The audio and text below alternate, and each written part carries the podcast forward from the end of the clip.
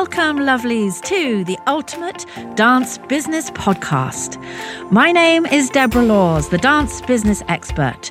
My passion is to help you turn your passion into profit while guiding you to work less and earn more.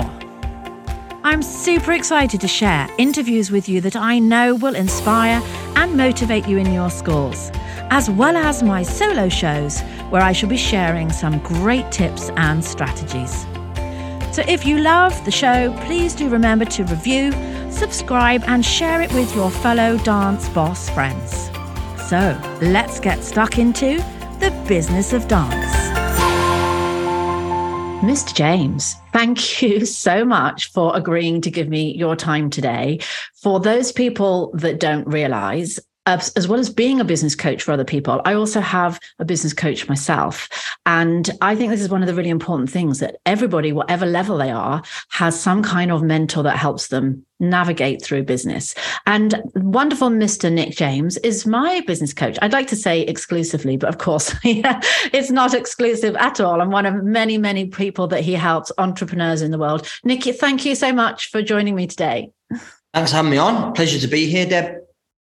What I think everybody would love to know is what kind of, because you don't just run a coaching business, helping business owners, you also run a massive events company. And what did that come before the coaching, or did the coaching come before the events company? It was kind of an evolution, really. So the first kind of business venture was actually essentially a small boutique marketing agency, you'd probably call it. So I would write sales letters and email campaigns and create marketing materials for clients. Then it became clear that I could provide them with the marketing materials, but they needed a bit of mentorship around how to drive traffic and how to sell and all of those things. So I started doing some mentorship. And once I got too busy doing that, I started running events. And your event is Expert Empires, which probably in my industry, not too many people have come across just yet. Although I'm trying to help with that. I do tell everybody all about it. You have some incredible guest speakers. And in fact, everybody that's listening that knows about my dance business conference, you have Mr. James to thank for that, because it was through attending Expert Empires, actually only last year, that it inspired me to create the Dance Business Conference in the UK, which is, now hopefully going to be a big part of the calendar for everyone in the dance industry for years to come. But it came from actually attending Nick's Expert Empires event. And so you attract guest speakers, which is the same format that I followed. Some amazing people. Tell us about some of the people that you've had speaking at your events. We've been very, very fortunate, very blessed to invite some amazing speakers. I don't know how many of them you or your audience will have heard of. But at the last event, we had an amazing lady called Marie Forleo, who came over from the US. She's international best-selling author. Her book that she's best known for was called Everything is Figureoutable. Great book. So Marie came for the last one. We've had people like Lisa Nichols, who was in The Secret, if you remember The Secret movie, as well as people like Gary Vaynerchuk and Grant Cardone.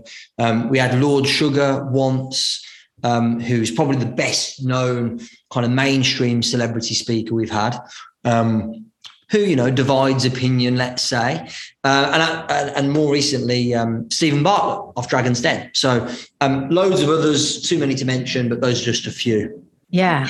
And I think one of the things, because I've learned a lot about you, having been to all the Expert Empires events since last year. And so I've kind of heard lots about your story, your background. And one of the things that kind of just utterly terrified me, especially, with me going into the event space myself now, was some of the financial bravery that you had to have in the beginning. Like when you talk about the way that you managed to fund some of the speakers at your first ever event, that takes, how do you sum up the difference between being brave and taking a risk?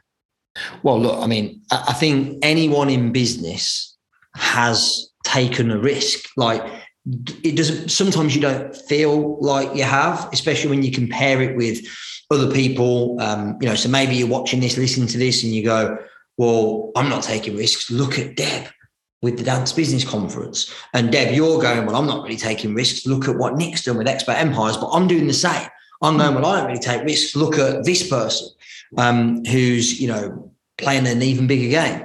So I think when you think about risk, first of all, know that starting a business in the first place is a massive risk because most businesses ultimately fail.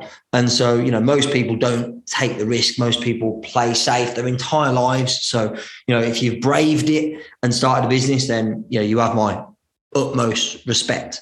I think early on, some of the risks, if you want to call it that I took, they didn't feel like massive risks to me, but they maybe looked like it to others. So let me explain. I ran my first ever event in 2009. Expert Empires started in 2017. So I had 8 years of running smaller workshops we had 8 people at our first one, which wasn't really a massive risk because the expenses for an event of 8 people weren't massive. So I wasn't that financially exposed. And then, we gradually grew the numbers to 20, 30, 50, 100. I started running much bigger events in kind of 2014, 2015.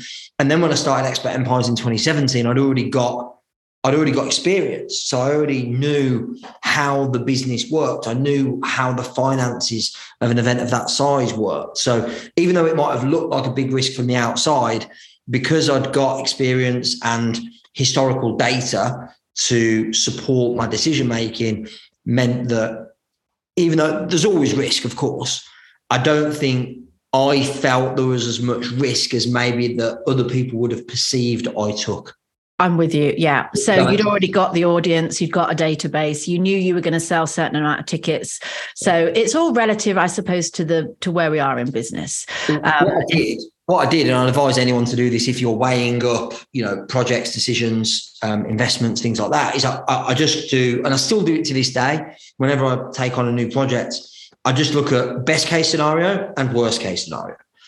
And I want to look at both, because when I do best case scenario, that gets me all excited. And I think, when you go into a new project, you should go into it with a feeling of excitement. But then I also have to look at worst case scenario, and I have to make it okay. So on that first ever Expert Empires event, which, the expense of running that event was somewhere around £200,000, which I did not have at the time, hence why it looked like a big risk. I did my best case scenario and worst case scenario. My worst case scenario for that event, which was, I think, based on us selling, I think 400 or 500 tickets and only getting, a few small sponsors, and, getting modest sales results at the event itself. Like, the worst case scenario, I was still going to make a small profit. And so I kind of justified it and went, well, even if the worst happens and I only make a small profit, it might not really be worth it for the amount of time and energy and resource and risk that I've taken to get this small amount of profit. But I believed, and I think this panned out to be true, I believed that the increased awareness of me and my business and my brand would be way more valuable down the line. And that did turn out to be the case. As soon as we ran that first event, it kind of put me and put us on the map, and then attracting other speakers in the future became a lot easier. Now, the good news is we did far better than our worst case scenario and turned quite a healthy profit from that first event. So even though it might have looked like a risk from the outside, it wasn't that risky. And I always weigh up best case scenario, worst case scenario before I make any decision that might be perceived to be a risk. Same with investments. I was literally just about an hour ago having a conversation with a client of mine who's considering an investment.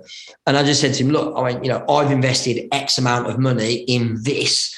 And look, it's performing really well. I'm getting a great return on the investment, but it was probably a relatively high risk investment.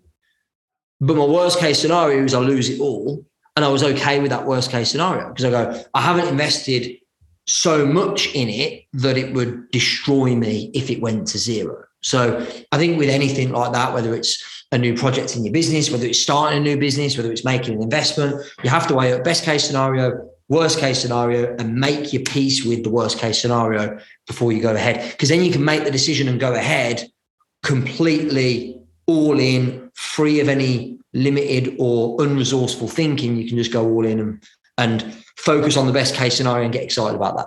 Yeah, I love that. And I love that strategy of kind of knowing, going in confidently, knowing that whatever happens, you're still okay with it. Like none of us want sleepless nights, do we? No, exactly. Look, so, I didn't want the worst case scenario to happen, but if it had, it wouldn't have been a complete disaster. Yeah, I'm with you. Really interesting. And of course, one of the things, the thing that you are well known for now is being the person to go to in terms of strategy. Like you are a business strategist. Would you say that is your biggest strength? Because obviously you've done a lot of different things, a lot of different trainings over the years. You've taught so many different elements of business, but do you think it's the strategy that you really like, that really excites you, that you think you're good at teaching others? Yeah, I think it's probably the thing I'm best at teaching others, mainly because not many people teach that bit. So a lot of times, Deb, you know this, people teach like really specific tactics for starting a podcast, using Facebook ads in your local area to get more people into your dance school, whatever it might be. And all of those things are useful. And without a wider strategy to support those tactics, the results you get are pretty hit and miss. So, I think the biggest issue I hear from most business owners, most entrepreneurs, is that running their business is basically chaos. Mm-hmm. And they're confused and overwhelmed. And if they've got staff or employees, they're even more confused and overwhelmed than the business owner. And so I guess the bit that I think I'm quite good at is teaching people how to create structure in their business. And part of that is having a strategy for the next 3 months, 6 months, 12 months. So what I excel at is creating that structure so that they can have more clarity and more certainty and more confidence. And of course, that then filters down to the team, the employees, the staff that you lead and that you employ in your business. Yeah. And I think, I'd 100% back you up on that in terms of, when I go through a little exercise when I onboard new clients and we identify their strengths and weakness and what the strategic plan needs to be going forward. And it's 9 times out of 10, the bit that's missing, the bit that's not happening is the planning, the structure and the strategy. Like they're great at doing all the things, but are kind of running around doing all the things with no real idea. And I don't know whether I've got this from you or your business partner, the wonderful Matt Elwell, who I've also been working with this year. But one of you uses the analogy of putting the sat nav in the car. Is that you or is that Matt? That's probably more likely Matt, but go with it. Okay. I'll tell you can pinch it. He talks about, you don't get in the car deciding to head to London and just drive willy-nilly hoping you're going to get there. Like you have a postcode and you put it in the sat nav and then you know that if you follow that postcode, you're going to get to where you want to get to. And in business, I feel like most people are in their car just driving around. Like they don't actually have that plan and that map to get to where they want to get to. And that's really what strategy is all about, isn't it? Yeah, I'd agree. And I think because most business owners are so busy, it's hard for them to justify the time to spend on planning the journey, I suppose, to continue that metaphor. And the way that I see that is the way that I explain it is it's a bit like sharpening the axe. Like if you need to chop down a tree, how much time are you going to spend actually trying to chop the tree down and how much time are you going to spend sharpening the axe in the first place? And so doing the planning in your business is like sharpening the axe for 5 minutes before you go into doing the day-to-day work, in this case, trying to chop down the tree. And the idea, of course, and I think this is true in this metaphor and in reality in your business, is if you spend 5 minutes sharpening the axe, it might take you 15 minutes to chop the tree down. That's 20 minutes total. If you don't spend the 5 minutes sharpening the axe in the first place, it might take you 40 or 45 minutes to chop the tree down, or you might not be able to do it at all if the axe is really blunt. Mm. So I think it's really important that we spend that 5 minutes to sharpen the axe, or we spend that day every quarter in our business, or a couple of days every year in our business, sharpening the axe, doing the strategic planning so that we're more efficient, more effective day to day. Yeah. Yeah, 100%. And I mean, you might have just actually answered the next question, which is, you know, what do you think is the number one reason why some people aren't successful in business? Yeah, I haven't answered that question. The number one reason most people aren't successful in business is because of their lack of ability to manage their mental and emotional state. Ultimately, you cannot, the best laid plan, the best strategy I could possibly create or give you will not help you if you're not able to maintain resourcefulness, great, you know, thoughts, and I guess, you know, manage your emotions. Because like, there are going to be things with the best strategy, the best laid plans in the world. There are going to be things that derail you, that blindside you, that you weren't expecting. And when that happens, how resourceful or how able are you to manage your mental and emotional state? And unfortunately, and I understand the reason, because no one ever teaches you how to do this. Now, I was really lucky in that I learned how to do this from a very young age. When I was 12 years of age, my mum was studying a lot of personal development and took me to a Tony Robbins seminar in Hawaii. And I spent most of my teenage years traveling all over the world, studying personal development, self-improvement, NLP, essentially tools and techniques and strategies for managing your mental and emotional state. And so for me, that's the number one reason though. And when you as the business owner go into fear, or, you know, I call it got, like your patterns of behavior show up, whether that's anger, frustration, whether it's, you know, any other unresourceful feeling that you might experience. When you go there, you're in massive trouble. Firstly, because you're not able to make good decisions from that state or that place. And secondly, because especially if you're leading other people, if they turn to the person who's leading and that person has lost their mind, they got no certainty. And that's what people in your business, your team members, your employees need. They need certainty. And that will come from your ability to manage your mental and emotional state. So for me, that's the number one thing why most people don't succeed. Everything else is secondary. Yeah. And everything else can be learnt, and everything else you can improve on and you can gain the knowledge on. So that's, you know, that, I mean, they do say, don't they? Business is 80% mindset, 20% knowledge. I think it's even higher than that. Yeah. I'd agree. And the good news is though, you know, you're saying everything else can be learned. This can be learned as well. Mm. The problem is we seem to, and I think I understand why, we seem to place more value and more importance on learning, how do I do Facebook ads? Or learning, you know, how do I close sales? Or how do I get, you know, how do I increase retention in my school? Or how do I get more people to turn up for taster sessions? And we get obsessed by these things, which are all important. I'm not dismissing those, but we spend so much time learning those. We don't spend the time learning the one thing that actually makes all of the things I just mentioned work better, which is, how do you show up? How do you manage your mental and emotional state? How do you manage your energy day in, day out, even when, you know, inevitably problems, issues, challenges turn up in your business? Mm. And so this is probably a really impossible question to ask, but how does somebody manage their mental and emotional state? Yeah, great question. Well, there are three things. And by the way, I learned this at 12 years of age. This is a long time ago. So 27 years ago now, I'm 40 next month. 27 years ago, I learned this for the first time. There are three things that will impact how you think and feel at any moment. The first one is your physiology. In other words, how you're using your physical body.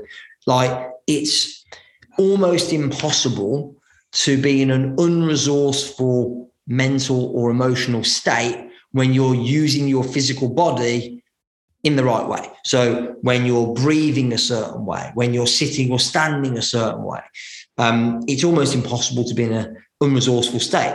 In fact, I would argue that most of the time when we're in an unresourceful state, it happens, it occurs because we physically tend to do certain things with our breathing, with our posture. There's loads of others.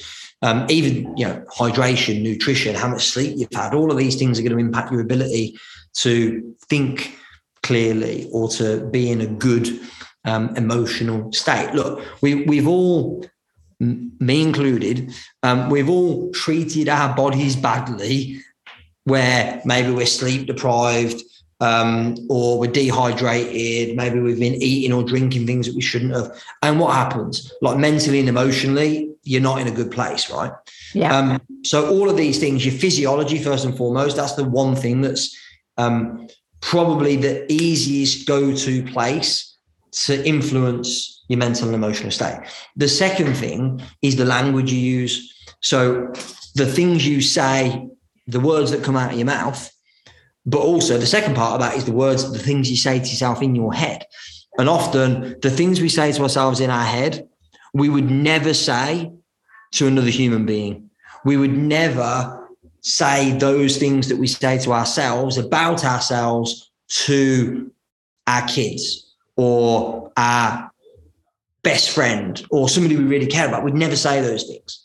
So the language we use both out of our mouths and what we say to ourselves in our heads makes a big impact. And then the third thing is just what you choose to focus on. Because at any given time, there are literally millions of things that you could choose to focus on. But generally speaking, when we're in an unresourceful mental or emotional state, we're focusing on the things that are going to cause us to feel in a bad way. So there are, like I said, right now, as you're watching this video on YouTube or listening to this podcast, there are millions of bits of information that you're taking in through your various different senses. But until I mentioned it, you weren't thinking about how your shoe feels on your right foot.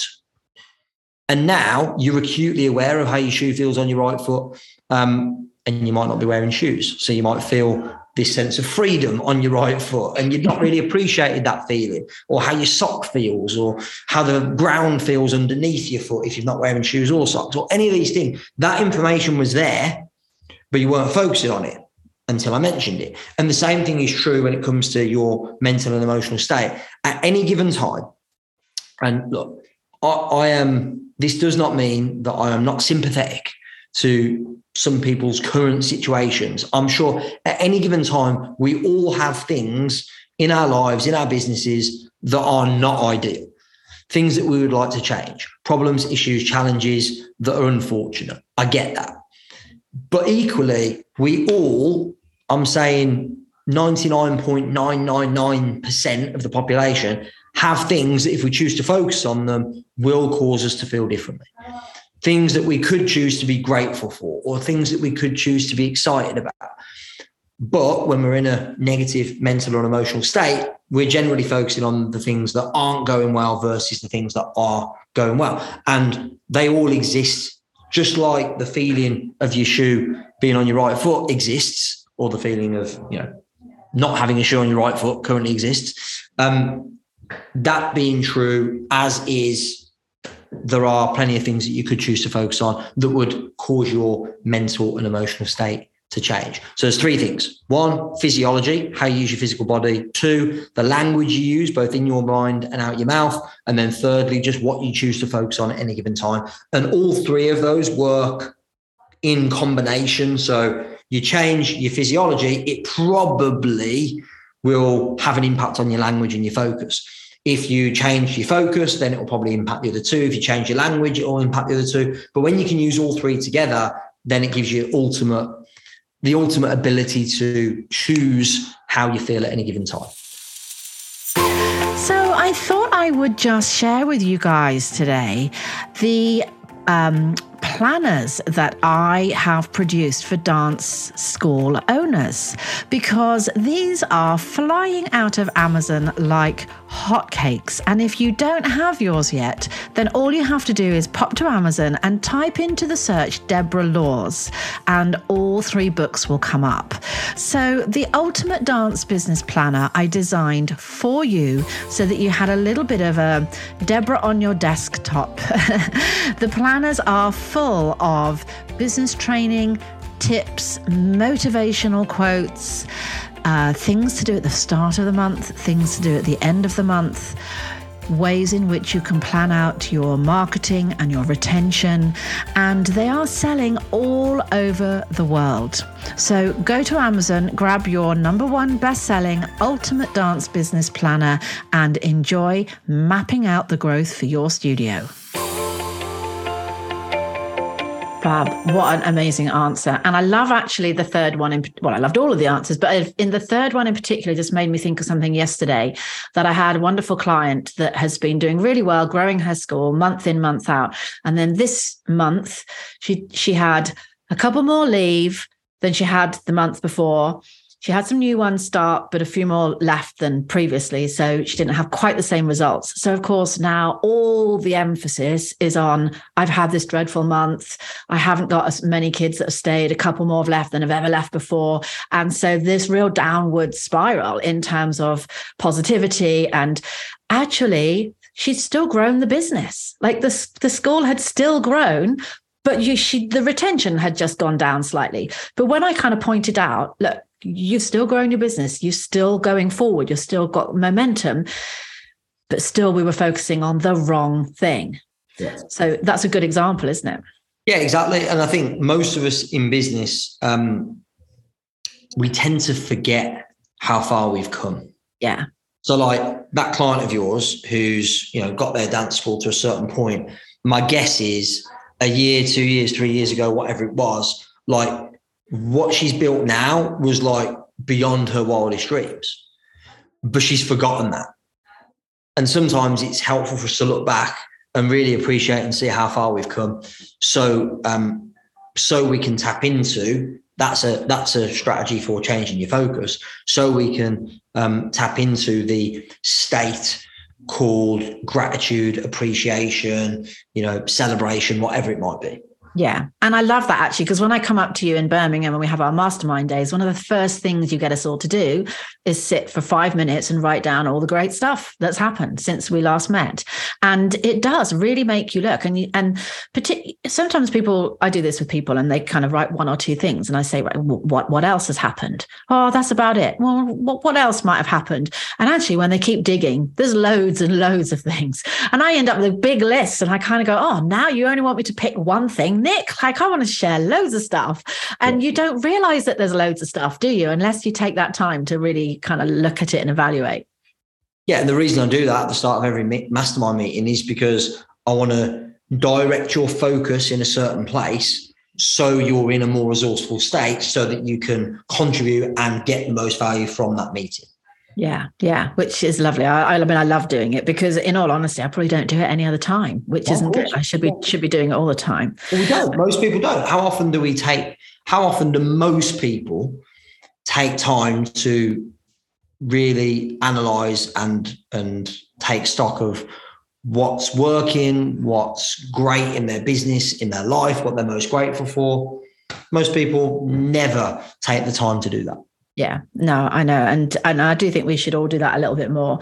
I'd love to know if a business came to you that, let's face it, is a little bit broken, like they're in a bit of a mess, what would you look at first in order to help them at least take those first baby steps to getting out of the mess that they're in?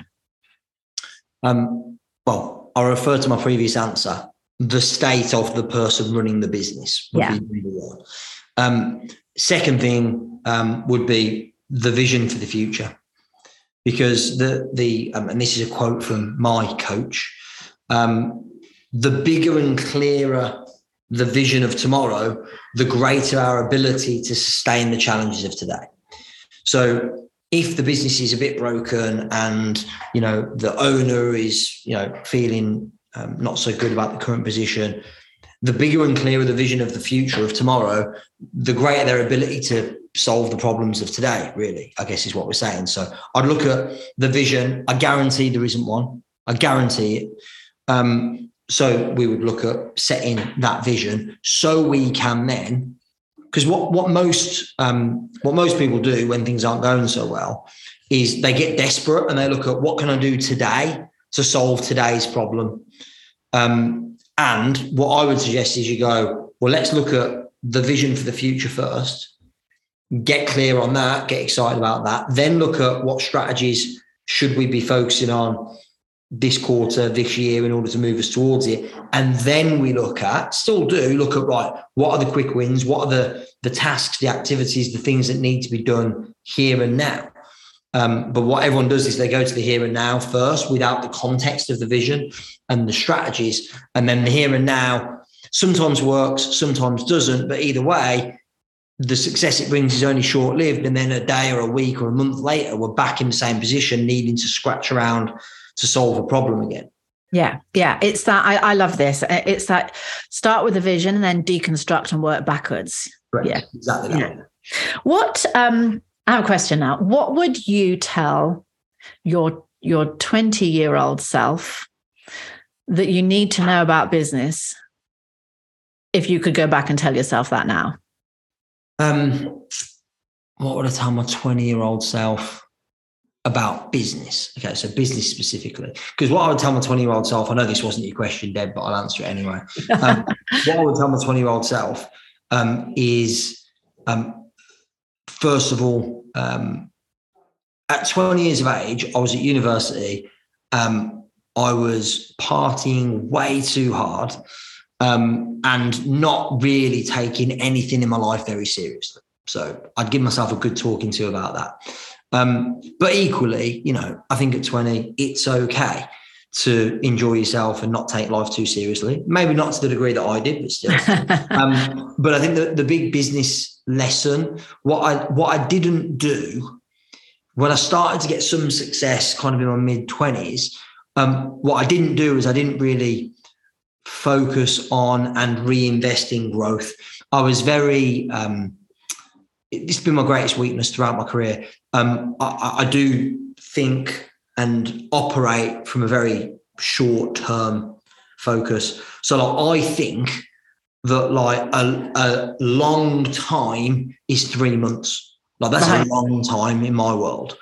And I've always been like that. And that shows up in many different ways. So when I started to get some financial success, I was very much looking for instant gratification. So spending money on the nice things, when actually, if I'd have been a bit more sensible and reinvested in growth, by the way, when I say a bit more sensible, that doesn't mean not taking risks. I could have afforded to take bigger risks, which would have brought bigger rewards sooner if I'd not been looking for that instant gratification. So I think what I didn't do in my early to mid 20s was I wasn't playing the long game. I was playing I want the success and the rewards that come with it here and now.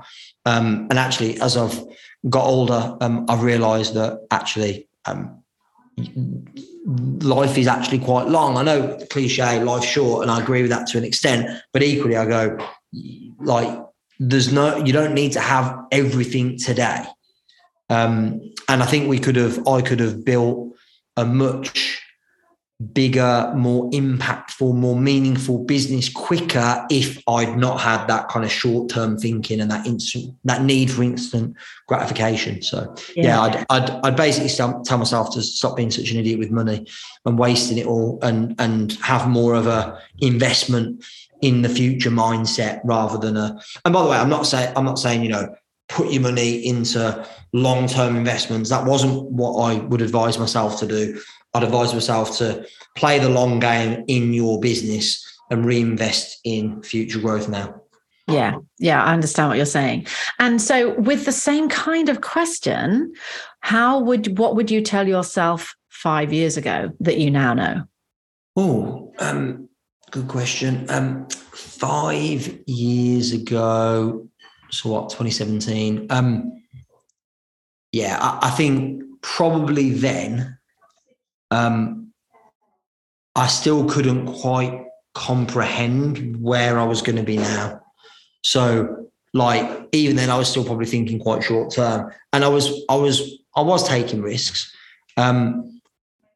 which again, it's my kind of in my nature to do that, but I definitely was not that confident that it was all going to work out. Like, as in, I would love to be able to show myself 5 years ago, here's what happens in 2022. I'd love to have been able to show myself that, because I think if you'd have shown me that in 2017, I'd have been, well, I'd have been very, very happy first and foremost. And it would have just took loads of pressure and a load of fear away.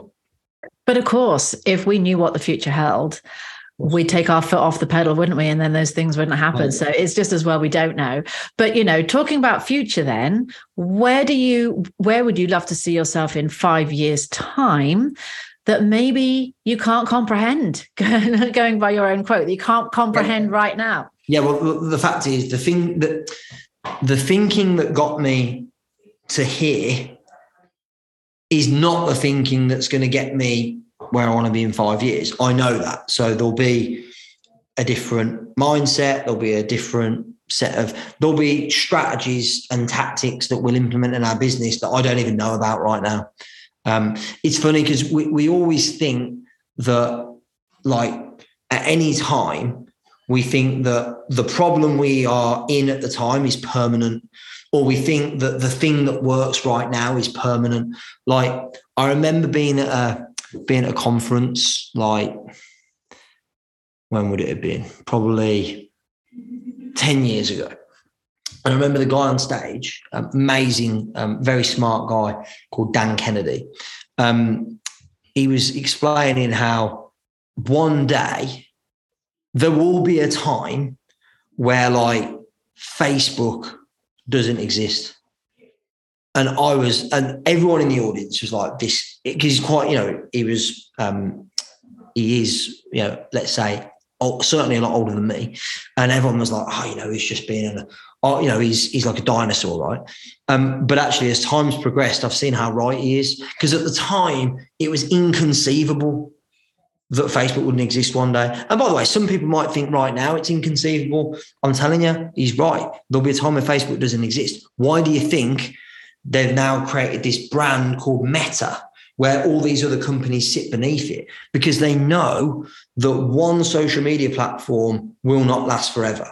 And so there'll need to be another one that picks up, like, the kids. In fact, I'm guessing a lot of the students that come through your dance school, if you're listening and watching this, are probably not on Facebook. So that means there'll be a time where it doesn't exist. Yeah.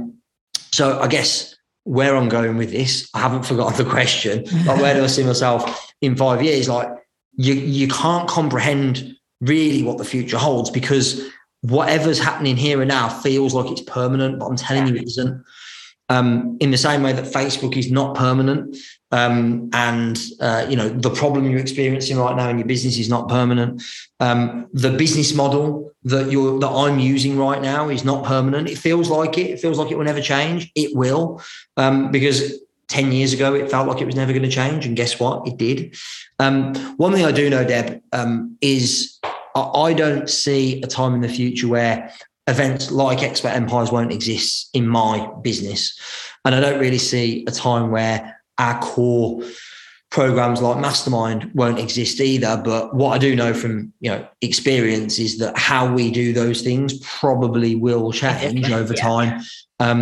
So when you ask me, you know, where do I see myself, or what would I like to do in 5 years, I've got a high level overview of, you know, I know where I want Expert Empires and our group of companies to go. I know some of the things that I would like to do and create personally, but I don't have, like, exact specificity, because whatever I say now will be wrong anyway, because who knows what the future holds. Yeah, absolutely. And I think the big thing out of that message is just being able to adapt and change, isn't it? And, you know, and that goes back to the ability to, you know, to manage your mental and health and emotional state, because the people that get scared about change and haven't got that growth mindset of evolving and changing with the times are the people that get left behind, aren't they?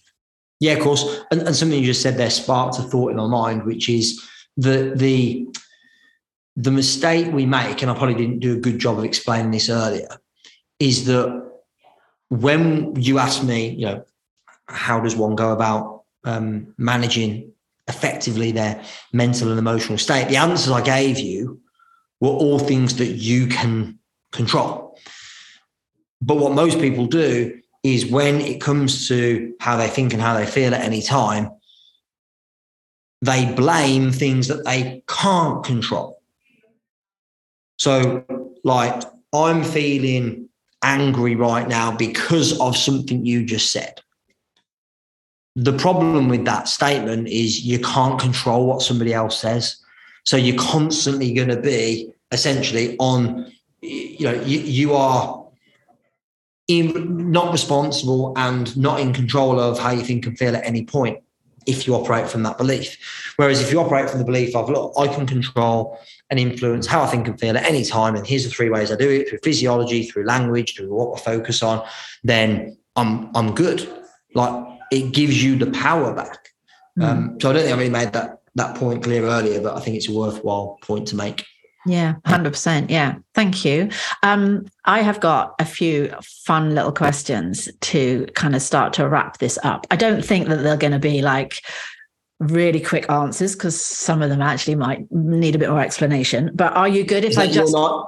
Is that your nice way of saying, Nick, you're incapable of a short answer? No, of course it's not. I know, I say this because I say this to people and I don't think anyone gives me quick answers. So I know it's probably not going to happen. Going on past interviews. Okay, you ready? Are we good to go? Yeah. Okay. Go. Favorite business book? Built to Sell by John Warrillow. Fantastic. We'll go and add that to the Amazon cart. Favorite podcast? Ooh, tough. Currently, Stephen Bartlett, what's his podcast called? Diary of a CEO. That's my current favorite. Okay. Favorite holiday destination? Dubai, easy. What specifically? Actually, you know what? Like, I've got a lot of great holiday destinations that I love, but specifically the Atlantis Resort at Dubai, mainly because it's my kids' favorite destination. They absolutely love it. My son, who's 9, my youngest son, I've got a son who's 13 as well. My youngest son, who's 9, he's constantly at me to take him there for his birthday. So it's his birthday in February, and he's like, "Can we go to the Atlantis for my birthday?" I'm like, "Mate, you're 9. You're about to be 10. Like, most kids just ask for like a new football kit or something. He wants to go to the Atlantis in Dubai for his birthday. But yeah, we love it there. It's great. Fab. You are really famous for coming up with some great one-liners. So what is your favorite, not necessarily motivational line, but your favorite business saying? You know what? I'm going to do my best and forgive me. It's on the wall in my office and it's a Tony Robbins quote, so I'm just going to read it off the wall. Okay. Most people overestimate what they can achieve in a year and underestimate what they can achieve in 2 or 3 decades. I thought you were going to say on the end there, in a lifetime, but 2 or 3 decades is great. Love that. I haven't heard you say that one. So that's a new one today. It's been on the wall in my office for years because it's a reminder to me, because I'm certainly guilty of this, like, because I'm naturally a short-term thinker. I would always, you know, make massive goals and plans for like a year, but I wouldn't make plans for 10 years. And actually what's panned out and what's been true for me is that I've been able to create bigger and better things than I ever imagined over a long period of time. But invariably, you know, I always historically and probably still am guilty of setting massive short-term goals that might be out of reach. Yeah. Okay, next one. What is the one thing that you need to do to keep the family happy? Oh, what's the one thing I need to do to keep the family happy?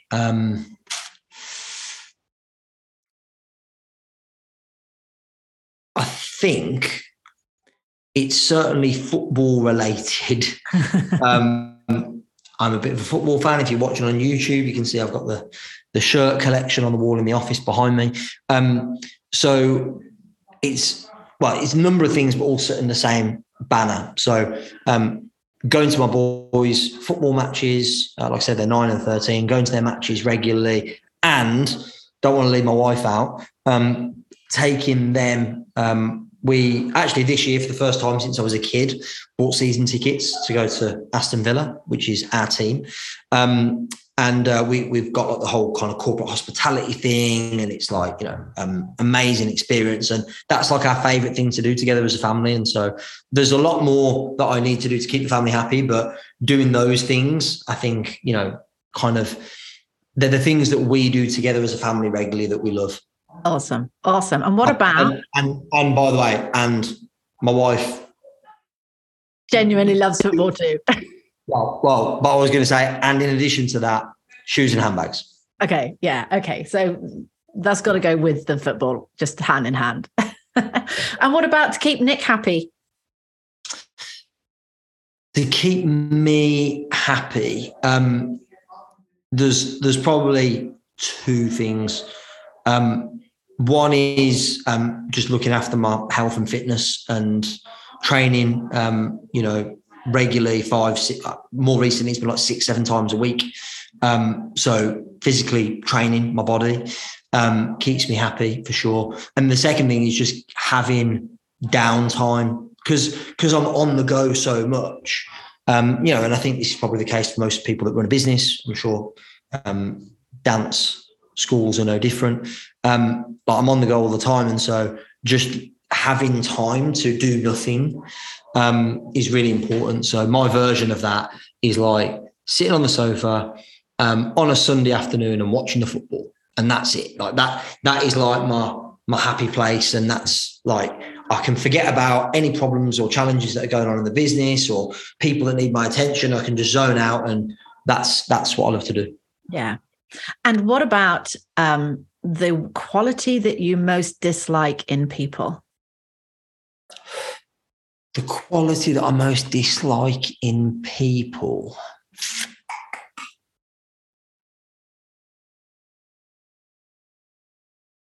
Is probably like there's so many going around in my head. Can have one. Arrogance. Yep. Yeah. I think arrogance is probably the one that I dislike most. And the reason is because the quality that I find most endearing is humility. Which answers the next question. Oh, there you go. Sorry about that. That's fine. Well, I only have one left then in that case. I think this is probably a nice one to wrap up on. Lying on your deathbed, looking back over your life, what is the legacy that you've left behind? I think creating our purpose for our business is we develop people. And I've been passionate about personal development since I was 12 years of age. And I think there's so many different ways that I like to bring that to the world, whether that's opportunities for people to join our team and be part of our company day in, day out and develop their themselves and, grow into their careers. Whether it's business owners that come to our events or clients like yourself, Deb, that work with us closely and benefit from the coaching and the mentorship we offer. For me, the legacy is that there are people that we're educating, training, inspiring right now who are creating businesses that are making an impact in loads of different areas. So like, I don't know the first thing about dance. Trust me. But because of the training and the support and the coaching that we've given you, Deb, you're now making a difference to a load of dance schools. And those dance schools, this is where I get really kind of excited about it, about what we do. Those dance schools, I know, are making a big difference in the lives of people all over the country. Yeah. Like dance gives people, most of the schools work with kids. Yeah. Majorities. There's some that are just adults. Yeah. But so like adults and kids, but thinking about kids in particular, I'm like, if they're being bullied at school, if they're struggling academically, if there's all these problems and issues that are going on, gives them an escape. And I'm like, so indirectly, somehow I'm like many degrees of separation, like I'm contributing to that, which is cool. And I love that thought, the thought that the work that I do with you, Deb, has a ripple effect that's far greater than I could ever really measure or comprehend. Yeah. And of course, on everybody that works with you are from all walks of life, all different businesses, and therefore you're impacting so many lives in so many different ways. Like you said, that's incomprehensible, really, isn't it? What an amazing legacy. What an amazing legacy to be able to look back on. And thank you for everything that you've done for me in this past year and everything you're doing for everybody else. And of course, you know, if people want to come and experience Expert Empires, you've got a great lineup in March, haven't you? We have. We've got the amazing Joe Wicks, who, if you're anything like me, was probably an ever-present on your TV screens during lockdown, teaching you and your family yoga and keeping you fit. And also Denise Duffield Thomas, amazing lady from Australia. She's coming over especially for Expert Empires to talk all about money mindset. So very excited about the next Expert Empires event in March. Yeah. And of course, those of you that are listeners and have listened to many of the episodes that we've done so far, we actually had Denise on a podcast. So I'm very much looking forward to coming and seeing her in person on the stage because, yeah, big fan of Denise. Nick, thank you so much for your time, for being so generous with your time, for everything that you've done for me and that you do for everybody else. If people want to come and follow you, please check out the show notes so that they can come and join your Expert Empires or find out about all the wonderful work you do in the entrepreneur world. Thank you so much. Thanks, Deb. It's been a pleasure.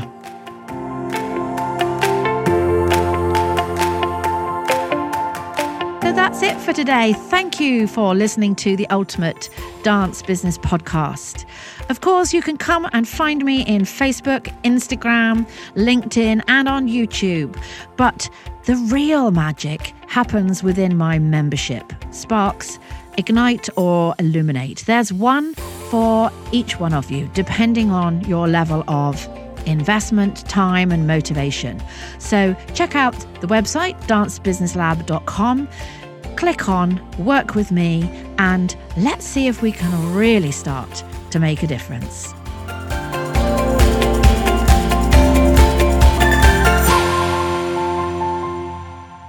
Are you looking to get precious time back in your life so you can make more time doing the things you love?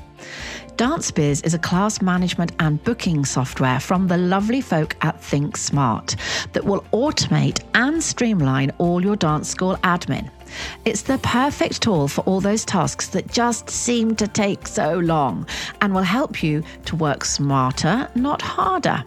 Message me today, folks, and I can give you a code so you can get 2 months free.